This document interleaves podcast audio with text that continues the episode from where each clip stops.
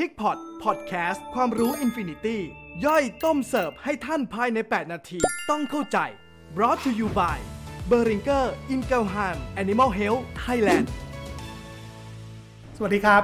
ยินดีต้อนรับสู่ PIGPOT พอดแคสต์ครับ เพราะความรู้ไม่มีที่สิ้นสุดนะครับเราจะต้มยำทำข่าวให้กับทุกท่านนะครับใน 8-10 นาที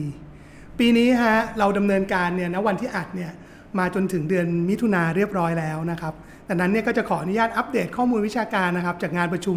สัมมนานะครับ CUVC นะครับหรือว่าปี 2023 นะครับหรือว่าจุฬาลงกรณ์ University นะครับ Veterinarian นะครับ Congress ให้กับทุกท่านสักนิดหนึ่งนะครับ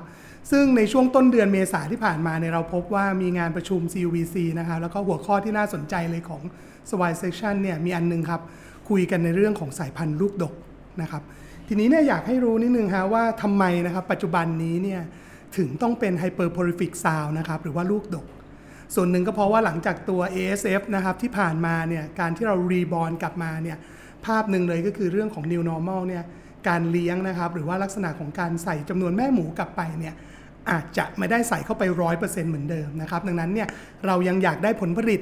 ที่ดีนะครับแล้วก็ยังได้อยากได้ผลผลิตเยอะ ๆ อยู่เนี่ย ก็เลยต้องมีการผลักดันฮะให้เปลี่ยนมาสู่ในลักษณะของ hyperprolific sow มากขึ้นนะครับ ในงานเนี่ยทางสมาคมสัตวแพทย์ควบคุมฟาร์มนะครับ ก็เลยขออนุญาตมานำเสนอข้อมูลฮะว่าจะต้องมีการเตรียมตัวอย่างไรบ้าง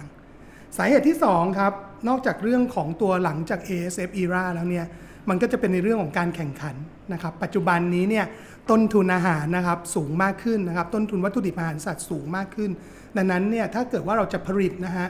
การที่เราได้ลูกหมูเพิ่มมากขึ้นเนี่ยความคุ้มค่าทางเศรษฐกิจก็จะส่งผลนะครับ เรามาดูกันครับว่าธรรมากรมสัตวแพทย์ควบคุมฟาร์มสุกรเนี่ยนะครับเราแชร์ให้กับทางผู้เข้าร่วมฟังว่าต้องเตรียมตัวอย่างไรของฟาร์ม ส่วนแรกเลยครับที่จำเป็นมาก ๆ ก็คือเรื่องของระบบป้องกันโรค ไม่ว่าท่านจะใช้สายพันธุ์ลูกโดก สายพันธุ์ใหม่สายพันธุ์ดั้งเดิมอย่างไรก็ตามเนี่ยทำอย่างไรนะครับปรับระบบป้องกันโรค เราคุยกันมาตลอดเกือบ 2 ปีในพิกพอตนะครับหรือแม้กระทั่งในตัวทอกเทคเนี่ยว่าระบบป้องกันโรคก็สำคัญที่สุด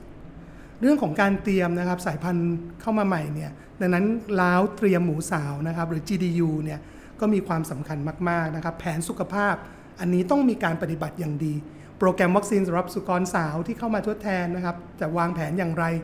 โปรแกรมของอาหารนะครับให้เหมาะสมกับแม่พันธุ์ในแต่ละสายพันธุ์ อันนี้ก็เป็นส่วนหนึ่งที่สำคัญด้วยเช่นเดียวกัน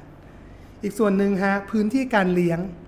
แม่ที่ให้เป็น hyperprolific นะครับหรือลูกดกมากขึ้นเนี่ยแน่นอนครับว่าขนาดของซองอุ้มท้อง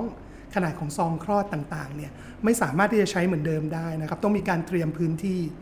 ที่สำคัญครับคำว่า hyperprolific sow ในความหมายก็คือมีลูก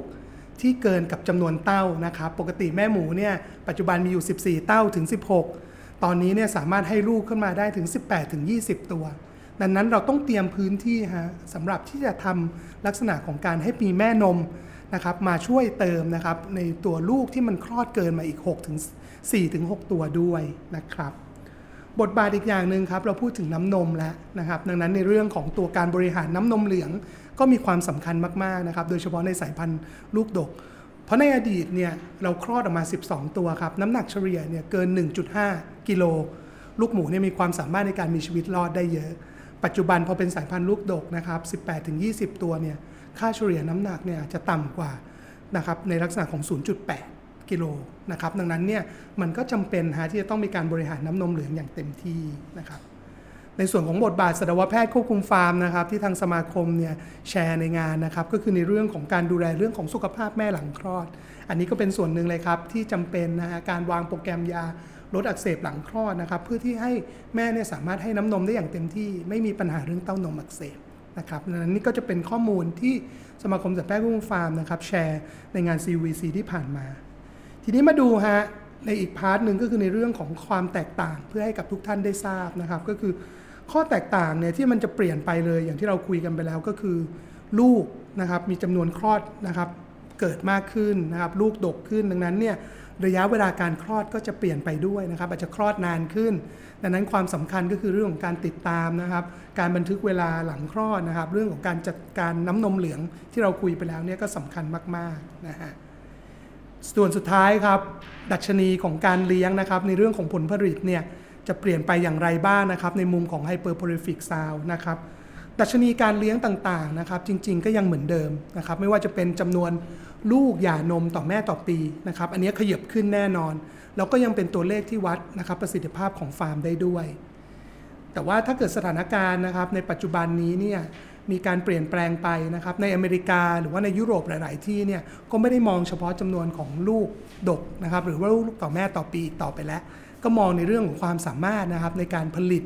นะครับเนื้อนะครับเป็นตันต่อแม่ต่อปีนะครับดังนั้นเนี่ยก็เป็นในเรื่องของดัชนีต่างๆเนี่ยก็อาจจะมีทั้งในเรื่องของลูกหย่านมต่อแม่ต่อปี ผลิตหมูเป็นตันต่อแม่ต่อปีนะครับหรือแม้กระทั่งในเรื่องของความสามารถนะครับในการเลี้ยงได้แล้วก็การผลิตตัวหมูอนุบาลได้ด้วย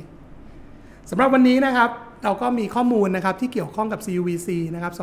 2023 ในเรื่องของ Hyperprolific Sound เรียบร้อยแล้วนะครับ ถ้าเกิดไม่อยากพลาดนะครับข้อมูลดีๆนะครับแล้วก็ข้อมูลวิชาการต่างๆ อย่างนี้นะครับ ก็อย่าลืมกดไลค์กดแชร์ กด subscribe นะครับในส่วนของตัว p i c k y Connect Facebook Live นะครับในส่วนของตัว Spotify นะครับตัว p i c k Pod Podcast นะครับสำหรับวันนี้ขอลาไปก่อนครับ สวัสดีครับ